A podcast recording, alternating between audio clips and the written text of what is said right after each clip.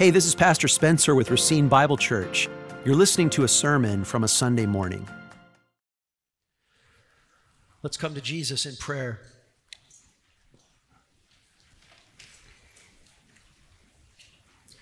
Gracious Heavenly Father and Jesus, the one who gives us rest, the present Holy Spirit who comforts us in every affliction. Now, as your church is gathered in your name, we ask great things of our great triune God. Now, in this hour, let Satan's captives be released. Now, even in this hour, would you bring the prodigals home? Now, in this moment, would you humble the self righteous? Would you open blind eyes, grant us true repentance, and build up your church in faith and hope and love through worship in spirit and truth, and through the proclamation of your inerrant, abiding, living word? Amen. Amen. We open together to 1 Peter, and 1 Peter, church, 1 Peter really is a timely source of strength and hope in these troubling times.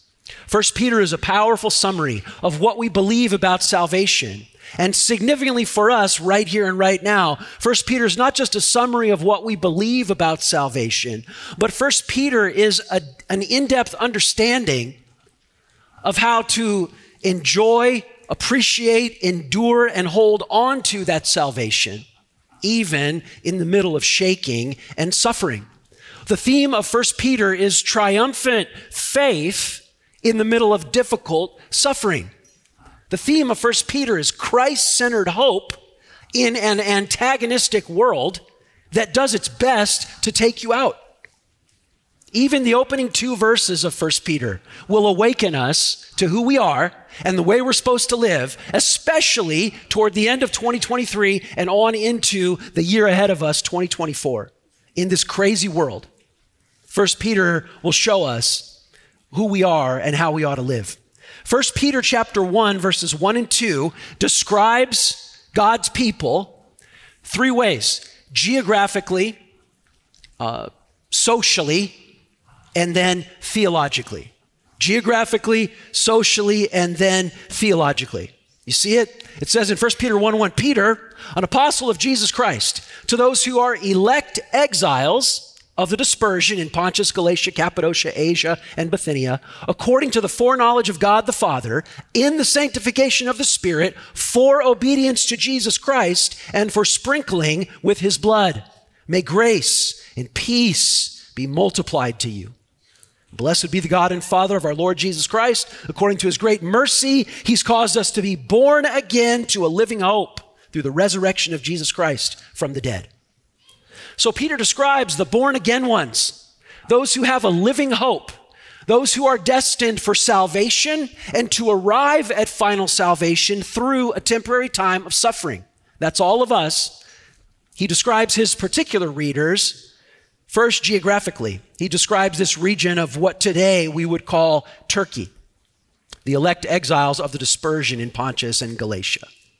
And secondly, he gives sort of a social or a sociological description of them when he says to those who are elect exiles. We covered that concept last week. An elect exile, what does that mean? An alien or a stranger?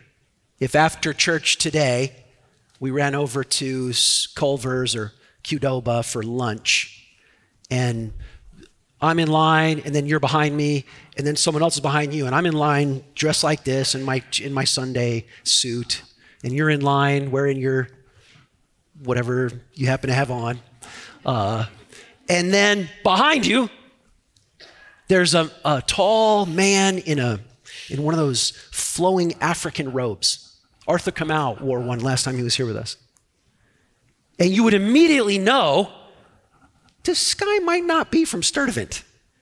You would just wonder where he's from and what is his story. That's close to it, but that's not exactly it. Maybe even closer is a, a group that we've had a little bit of an opportunity to reach out to, and that's the migrant workers. The buses bring them in to the, to the farm fields all around our property here. And they are citizens of a different country, many of them from Latin America, Central America, South America. And they have a special work visa that lets them temporarily travel here, make a little bit of money, and send it home. Peter says that believers are elect exiles. Elect is the positive blessing. The exiles, we might think that that means things are going to be difficult. But when we look at what the world that we're exiled from really is, maybe being in exile is in part a blessing too. We talked about that last week. The third description is the one we'll cover this week, and that is the theological description. Three things that are true about you if you're a Christian. First, you have been chosen by the foreknowledge of God, the Father. Second, you are chosen for sanctification by the Spirit of God. And third, to obey Jesus Christ and the sprinkling of his blood, to be cleansed by the blood of Jesus. Three things that are true of every Christian. One, every Christian is chosen by God the Father. Every Christian is foreknown, foreordained, predestined, elect, called by God the Father. Now, when you became a Christian, you believed the gospel. When you became a Christian, you said, I want to let go of my sin and I want to cling to Jesus Christ. That's saving faith. When you became a Christian, you came to Christ. You did those things. But back behind you doing those things, there was one who chose you and effectually called you and brought you in. And that's God the Father. Second, every Christian is sanctified by the Holy Spirit. When you're sanctified, you confess your sin. When you're sanctified, you become a person. This shouldn't be shocking. When you become sanctified, you become a person who says things like this I have been doing the wrong thing and I need to change. That's the process of Christian sanctification. So when you are sanctified, you start to change your ways. You start to change the way you think, the way you feel, the way you speak, the way you behave. And you are making those changes. But back behind those changes that you are making is the energizing life of the Holy Spirit of God inside of you. That's what makes it Christian sanctification rather than behavior modification or moral uh, development. And third, every Christian is cleansed by the blood of Christ for obedience to Jesus Christ and for sprinkling with his blood. That means that you understand that the wages of sin is death. And if you are going to be saved, another has to die in your place, and you have to be sprinkled by his blood. This is what it all boils down to, isn't it? Upon a life I did not live, upon a death I did not die. Another's life, another's death. I stake my whole eternity. This is our gospel. Now, the Word of God here describes three things that are true about you. And did you notice, as an Orthodox Christian church, when we start talking about three, we auto, automatically start thinking what? Chocolate, strawberry, vanilla. No. We to automatically start thinking what? God the Father, God the Son, God the Holy Spirit. To describe these three things that are true about you, we have God the Father, we have God the Holy Spirit, and we have God the Son, the Lord Jesus Christ. We have God choosing his people. We have the operation of that choice happening through the converting and sanctifying ministry of the Holy Spirit. We have the grounding of the reality of our salvation in the life and death and resurrection of the Son of God, the second person of the triune God the work of the Spirit, our obedience to Jesus Christ, the sprinkling of Jesus' blood, the triune God, Father, Father in, in this telling of it, Father, Holy Spirit, and Son. is accomplishing our salvation in these three things that are true of us. So I want to show you here from 1 Peter who you are and what you're called to in a world that's difficult and crazy and getting crazier and more difficult as the days go by. First, every one of you, if you are a Christian, has been chosen or foreknown by God the Father, according to the foreknowledge of God the Father.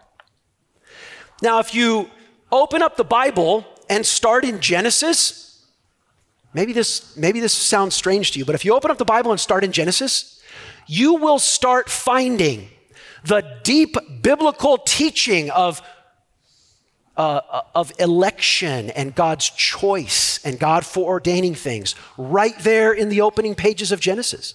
You can't escape from it. I've been reflecting lately how you, maybe you don't realize uh, I was going to say lucky. Lucky is the wrong word for it. Maybe you don't realize how blessed you are to be a covenant member or at least a, uh, an attender of a church where in our ABF classes, in our, in our adult Bible fellowships, we go through all of the books of the Bible. That is a tremendous blessing because it's easy to grab a theology book or this or that or the other thing, but to, the, the safest place to be is to go verse by verse by verse by verse through God's word so that we really can do what Jesus said we ought to be doing, which is observe everything that He's commanded us every day of our lives. It is a huge blessing to be in Genesis. And if you're going through Genesis in your ABF, you have already seen God's choice and God's election, like right from the get go. There's a whole world, and then there's Noah picked out and his family. Then there is a whole, uh, I don't know how, how many multitudes in Ur, and one is called and his name is changed. Abram is called to be Abraham. He's given a new destiny and a new name.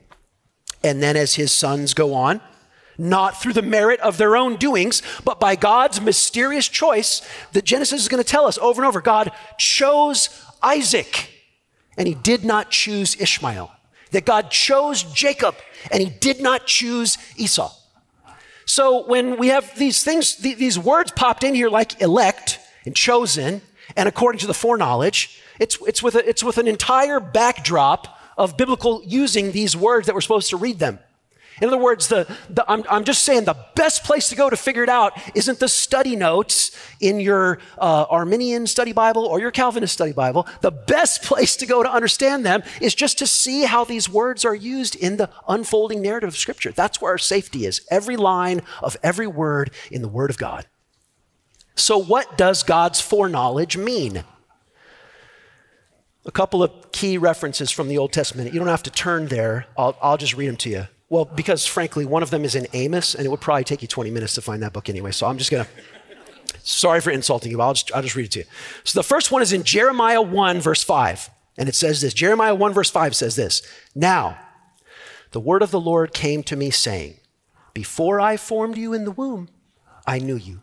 And before you were born, I chose you to appoint you a prophet to the nations. That's God speaking to Jeremiah in Jeremiah chapter 1, verse 5. And he says, Before, be, before I formed you in the womb, I foreknew you. Hear those, the emphasis in those verbs. It's all God's action, it's all God's knowledge, God's wisdom, God's plan. And then Amos chapter 3, verse 2. I see a couple of you took me up on my challenge, and you're like, here's Amos in your face. Okay, fine, you did it. Amos chapter 3, verse 2, God says, O people of Israel, you only have I known of all the families of the earth. What a curious saying.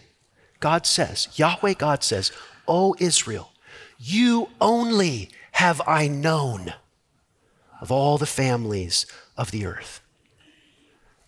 If foreknowledge only means that God can see ahead of time what you're going to do on your own, un- unaided by Him, then is God really saying that God knows ahead of time what Israel's going to do, but God doesn't know ahead of time what Egypt or Ur or Babylon is going to do?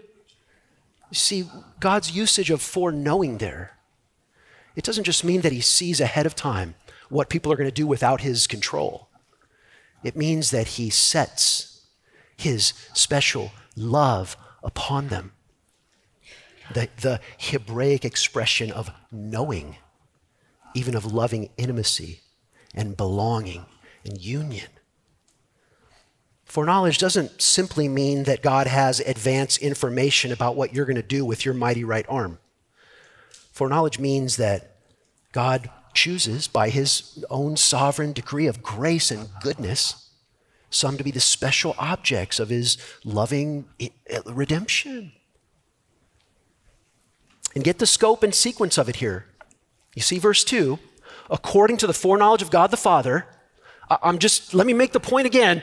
You're better off just paying careful attention to the verse you're in than you are grabbing some study notes. Because look what it says. To, in answer to the question, is, does foreknowledge just mean that God sees we're going to do the right thing and obey ahead of time? No, because look what it says foreknowledge of God the Father in sanctification of the Spirit for the purpose of obedience to Jesus Christ. The foreknowledge is so that we will obey. You see that is a strong teaching, and it, it pops off many questions in our minds, which aren't necessarily bad in and of themselves, but uh, I don't know, questions about election and foreknowledge. Let me tell you a little story. This is a, tr- a true story that the old pastor did this. I myself, as a semi old pastor, I have not done this personally, but I want to, and I might. I might. So, somebody from his church came to him, a good somebody, and they said, I have a lot of questions about election and Calvinism and all that stuff.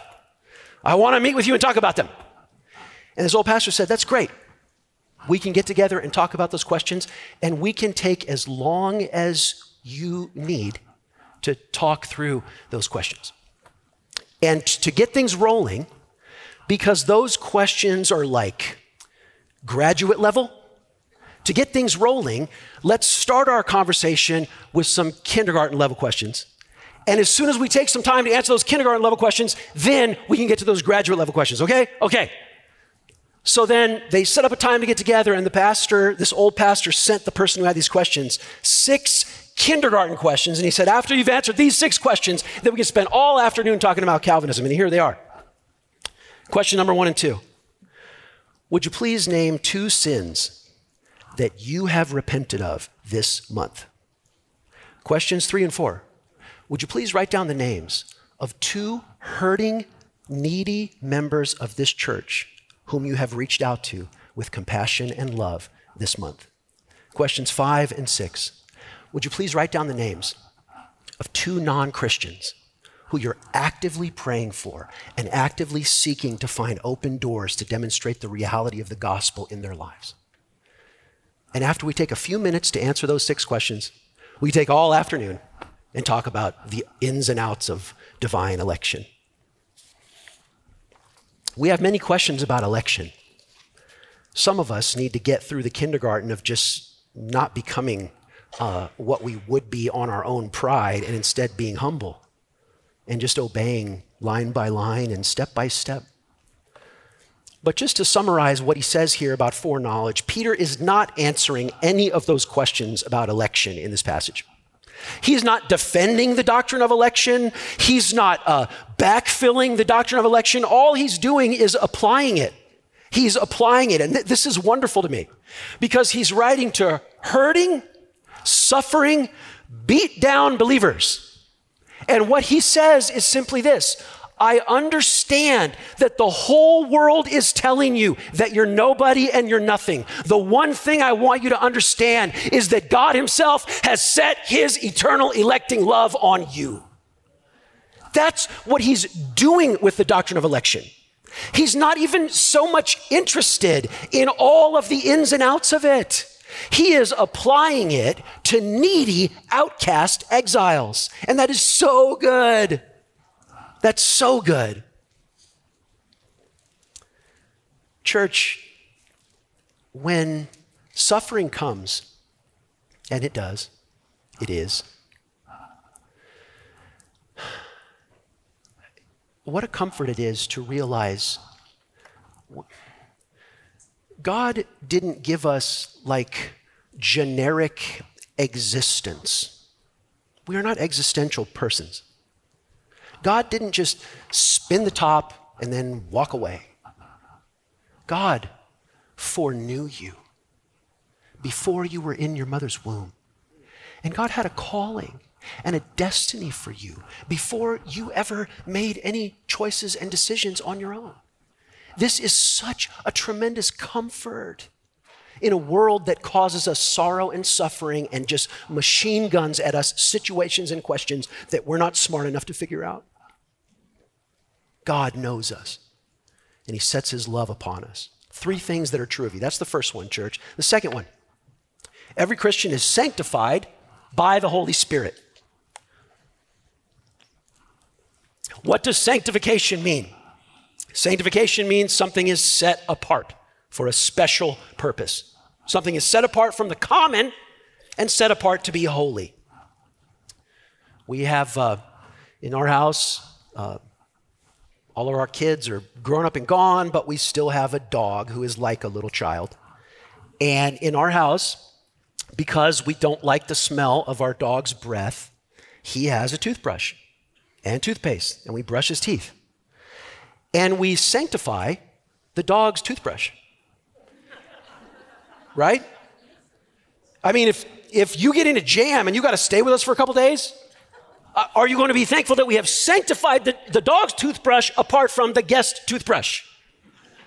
It means to be set apart for a, a special purpose.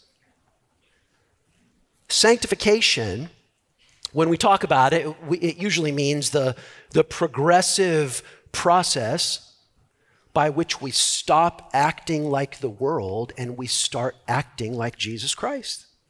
We stop with uh, what Peter calls the useless and vain ways that we adopted from our ancestors. And instead, like obedient children of God, we pursue holiness. Sanctification is that in uh, almost all of the epistles where it is used, but the way Peter uses sanctification here, I'm more tempted to take it that he, he almost means conversion. Because he says we're the foreknowledge of God the Father in the sanctification of the Spirit, Spirit for the purpose of obedience. So he's using sanctified like you were snatched out of the world and placed into Jesus Christ. The moment you were snatched out of death and into life by the Holy Spirit of God. So, sanctification, whether we're talking about conversion or whether we're talking about the ongoing process of overcoming sin, can I at least say this and not get any argument from, from the rest of you? Sanctification is difficult. Sanctification is difficult. Question How difficult is sanctification?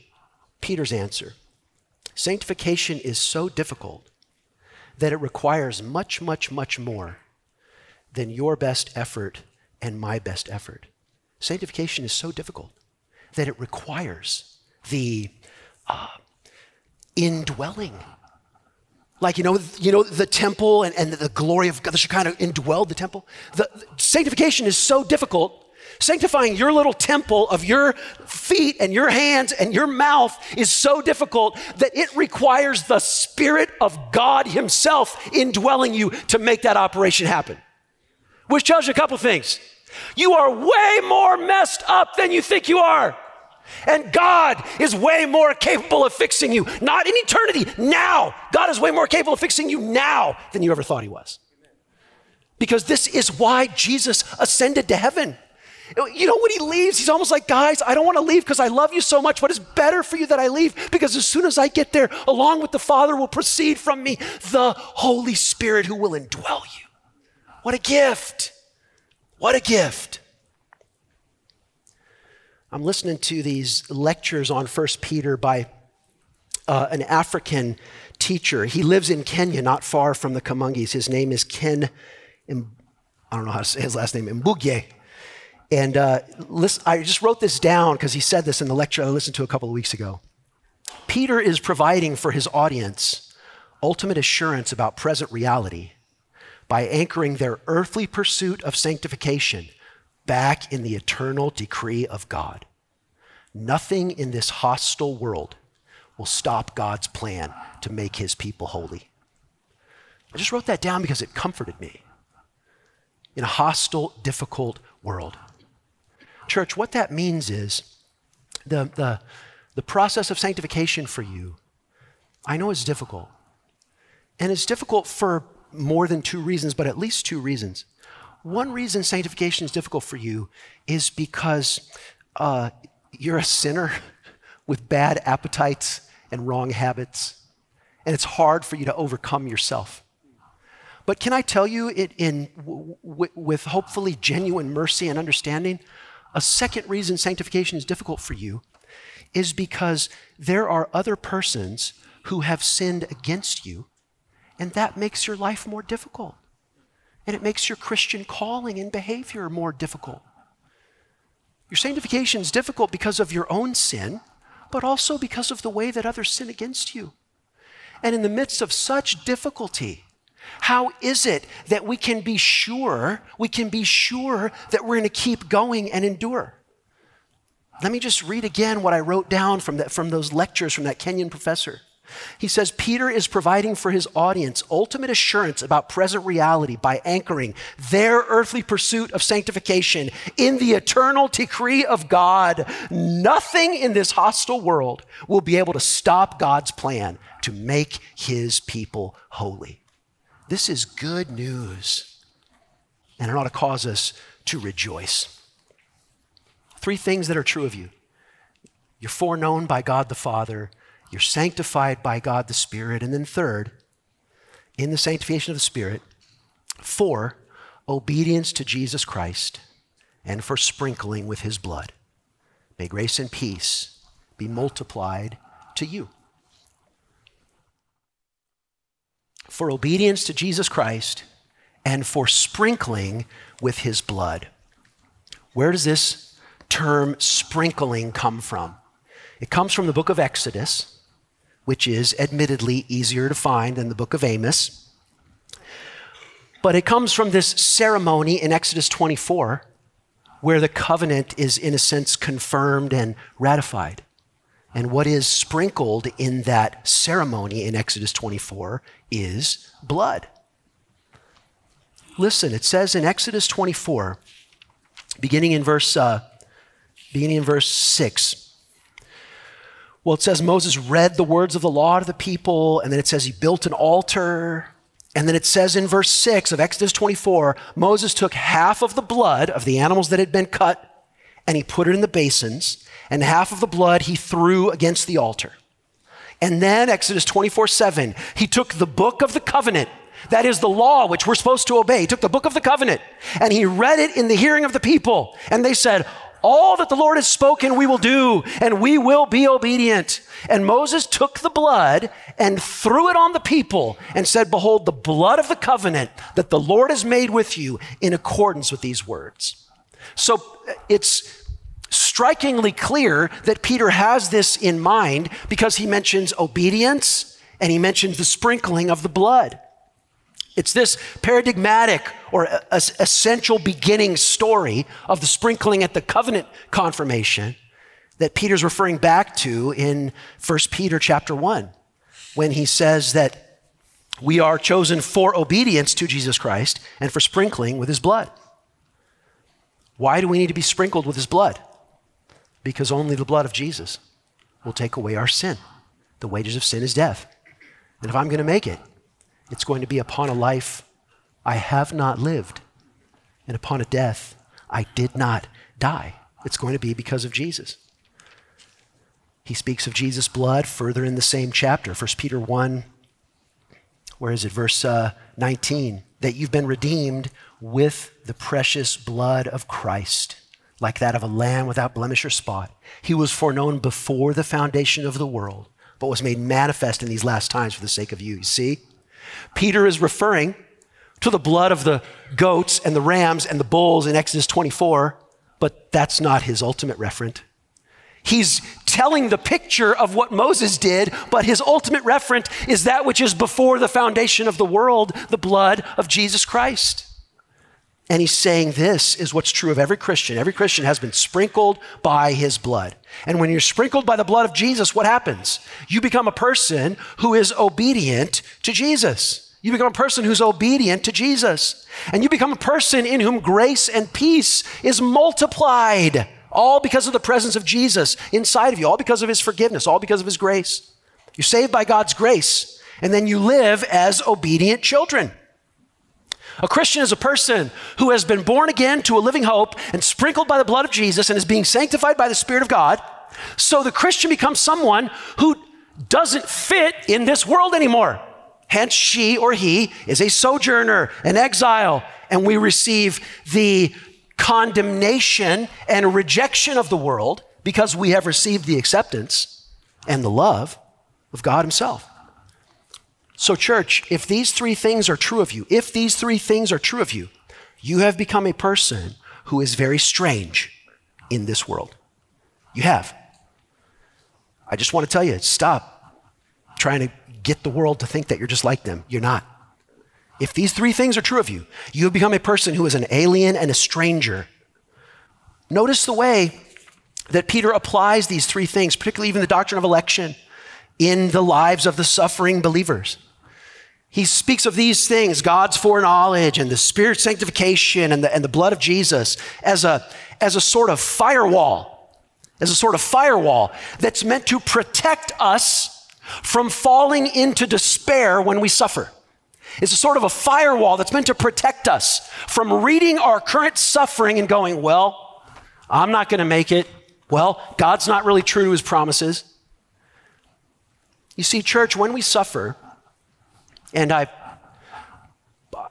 I think it's fair to say, in the last 14, 21 days, I've talked to an unusually high number of folks who are in crisis and who are suffering. Folks, when we suffer, when we suffer, we tend to, to take the present and read that back into the past.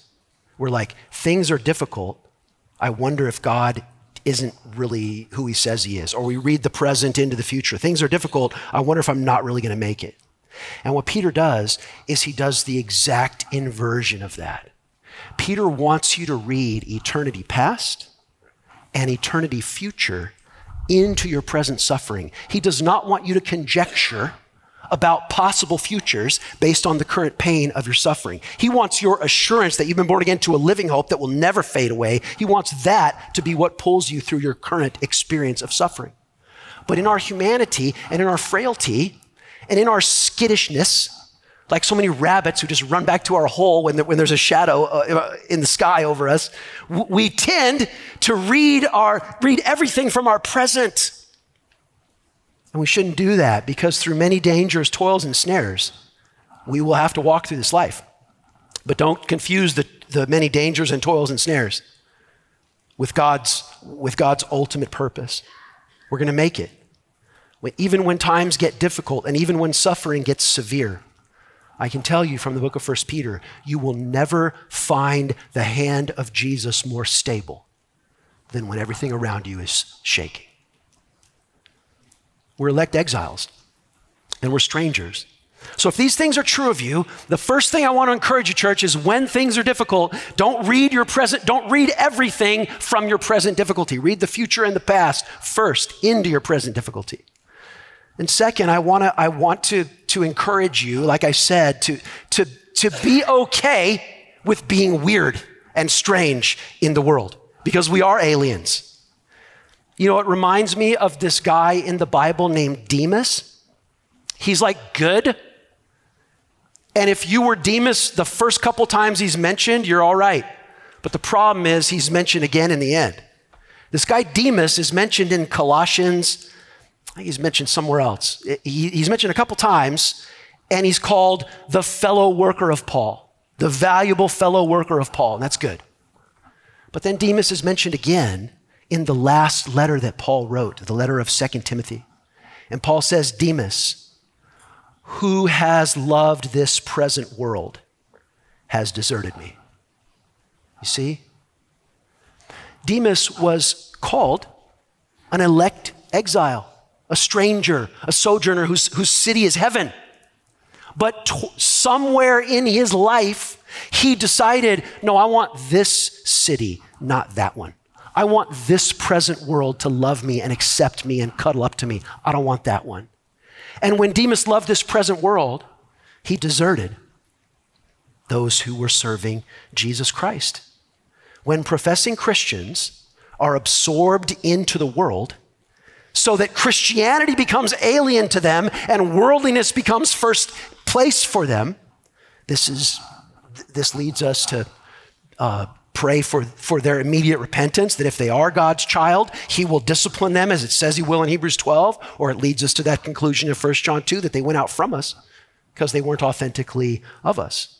But either way, either way, the point is be okay with being strange and weird and not fitting in with the world around you, because that's what we're called to. That's really who we are. When we, when we forget that, when we forget who we are, we forget what we're supposed to be doing, and like the whole thing falls apart. Simple illustration. It's, uh, I just, rem- I, I, just remember this. It was a time that I was out to breakfast with my dad.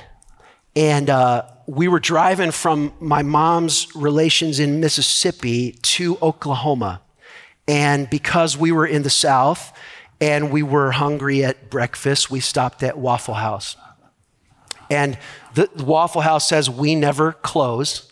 Truth in advertising would require them to put, We never close, therefore we never clean, because it's Waffle House.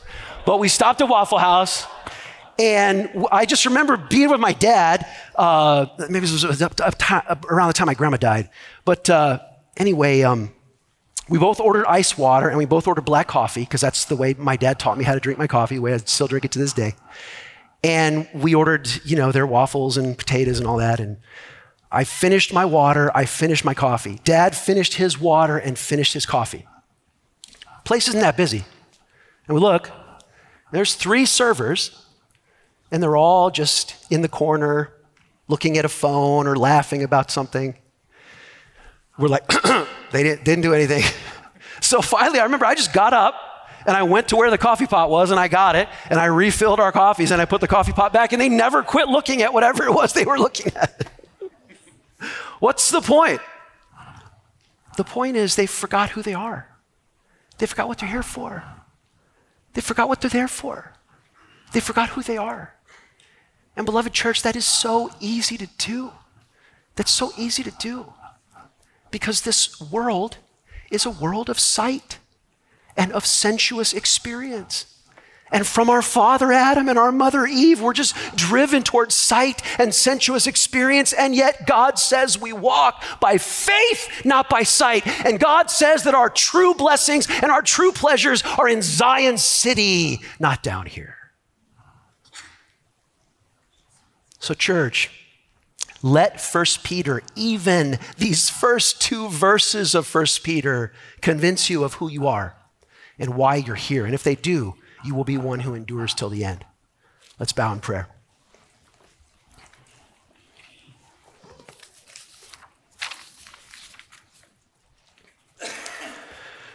We bow for prayer. I just give you a, a moment to pray, to thank God the Father and to praise God the Spirit and to rejoice in the blood of God the Son sprinkled on you.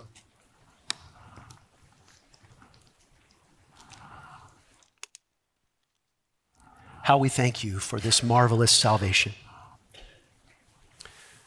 And how we simply ask that we would remember who we are and why we're here. For Jesus' sake, amen. To find out more about our ministry, contact us at racinebible.org. Thank you for listening.